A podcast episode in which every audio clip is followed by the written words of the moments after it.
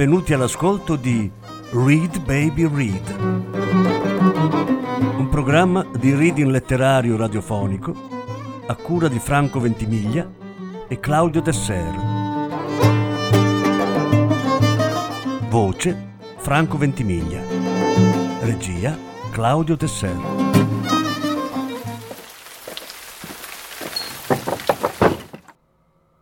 Viola di grado Fuoco al cielo. Quarta parte. Tamara lo vide per la prima volta il 21 ottobre 1992. Aveva piovuto tutta la mattina, le strade erano deserte. Le pozzanghere specchiavano a pezzi il cielo livido, gli alberi in fila, i rami nudi contorti. Era stata una mattinata noiosa. I bambini erano distratti dalla pioggia e non avevano voglia di starla a sentire. Era venuto il mal di testa, il gessetto bianco scricchiolava eccessivamente e poi si era spezzato in frammenti troppo piccoli. A ogni tuono le bambine in prima fila sussultavano e sghignazzavano. Alla ricreazione un ragazzino scalmanato le aveva versato il succo di pera sul vestito, in pieno petto, e lei era troppo stanca e apatica per rimproverarlo. Era una prima elementare, facce fresche di poppata, che lei non aveva voglia di memorizzare. Insegnava scienze dal 1981, da quando aveva 26 anni e molta energia, in parte autodistruttiva, ma comunque sempre energia. L'avevano presa subito, senza manco un colloquio vero, forse per il suo sorriso, che involontariamente infondeva calore e accoglienza, o forse solo perché era sveglia abbastanza sveglia da aver scelto di mantenersi da sola, di non sposarsi con un tossico qualunque che vivacchiava nel villaggio elemosinando il sussidio. Uscì da scuola a luna in punto. La mensa comunale era piena, come sempre.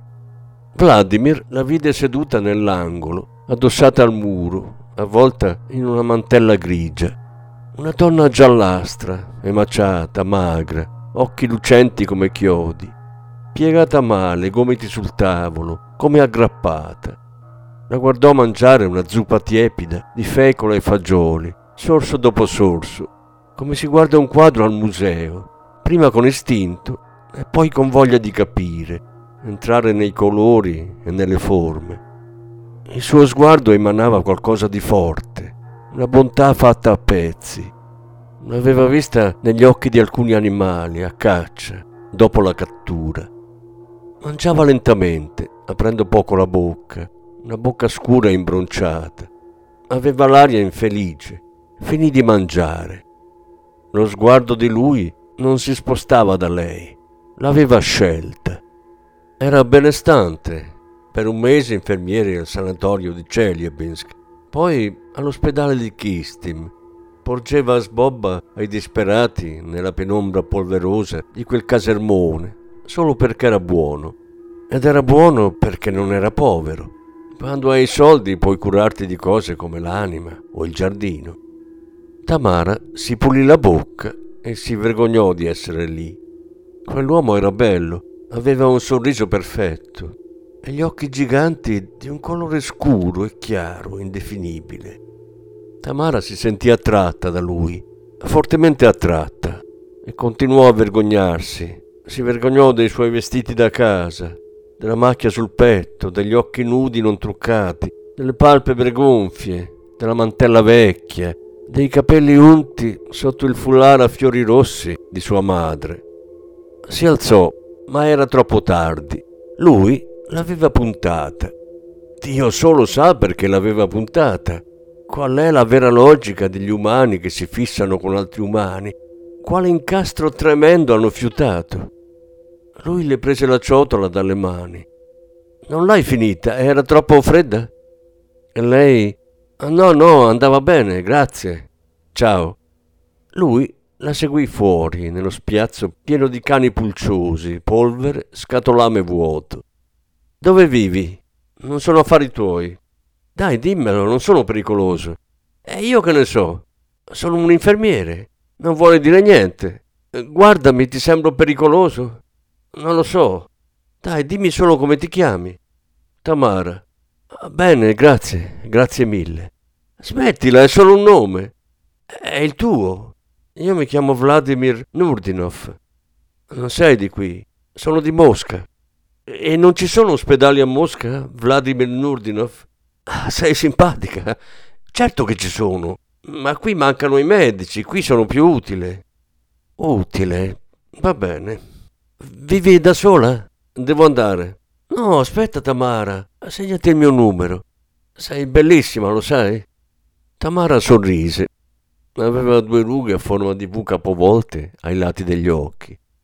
Svuotò a terra la sua grande borsa di tela blu. Caddero un rossetto senza tappo, un borsellino di pelle, una spazzola, una penna blu, un misuratore di radiazioni. Prese la penna e si segnò il suo numero sulla mano.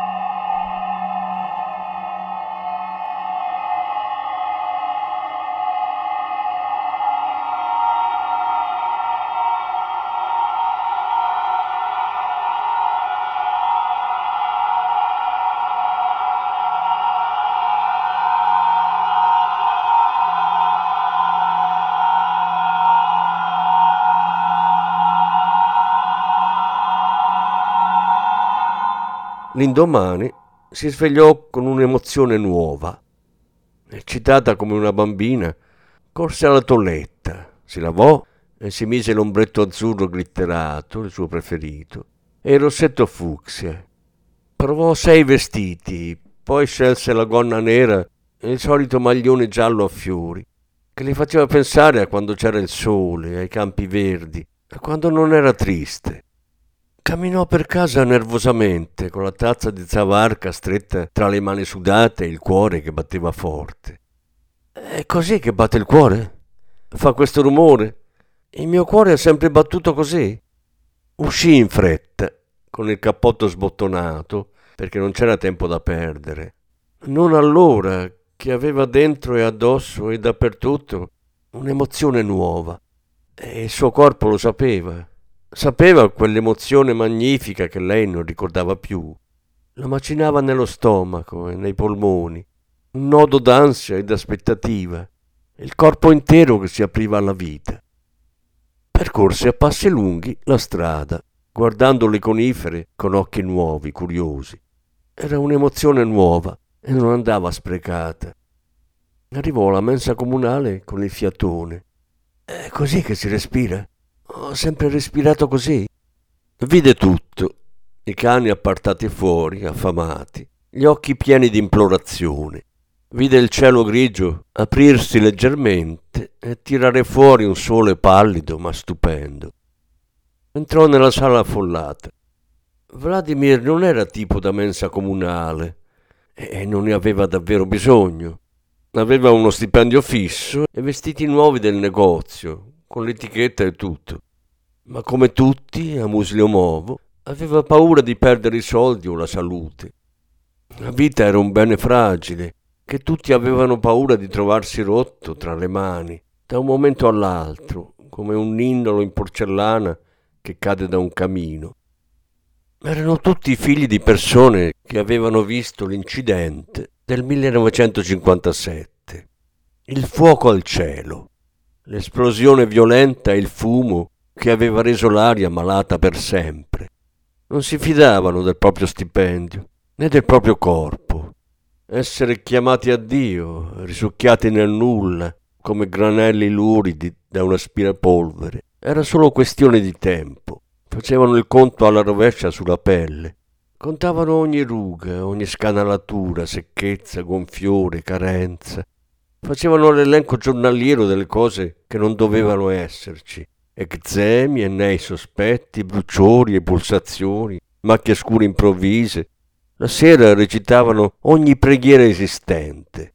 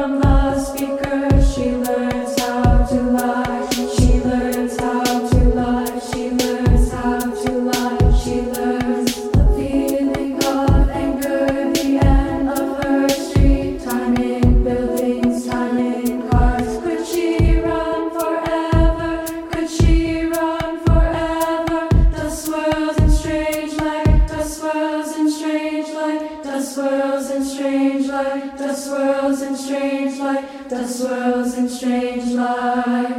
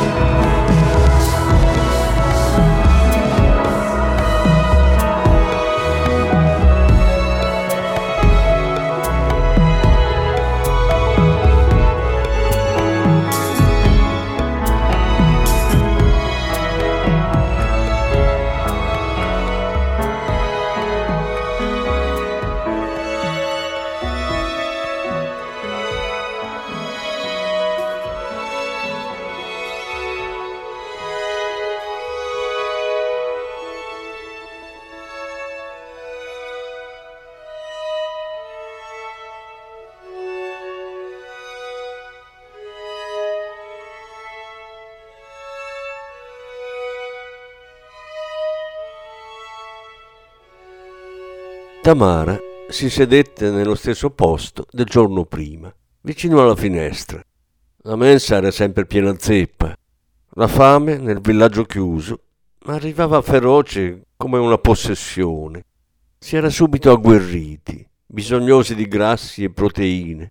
Un vuoto terribile si impadroniva degli stomaci, faceva mulinare i succhi gastrici portando l'acido in bocca. Un vuoto che trasformava le persone in bestie. Spingevano per mettersi in fila, raccattare una scodella di minestre, anche se non erano dei disperati. Ricevevano tutti un sussidio statale, un'elemosina segreta con cui il governo espiava il danno che aveva fatto. Quando finalmente sollevò gli occhi, le batteva il cuore fortissimo. Aveva paura di non trovarlo. Ma lui era lì, ancora più bello, e le sorrise. Da quel giorno non si separarono più. Si avvicinarono fino al limite massimo, quello in cui le anime sbattono l'una contro l'altra. Camminarono per giorni sui campi deserti per mano, guardavano i larici scheletriti, i cespugli vizi, la neve sporca senza tracce umane. Faceva troppo freddo per parlare.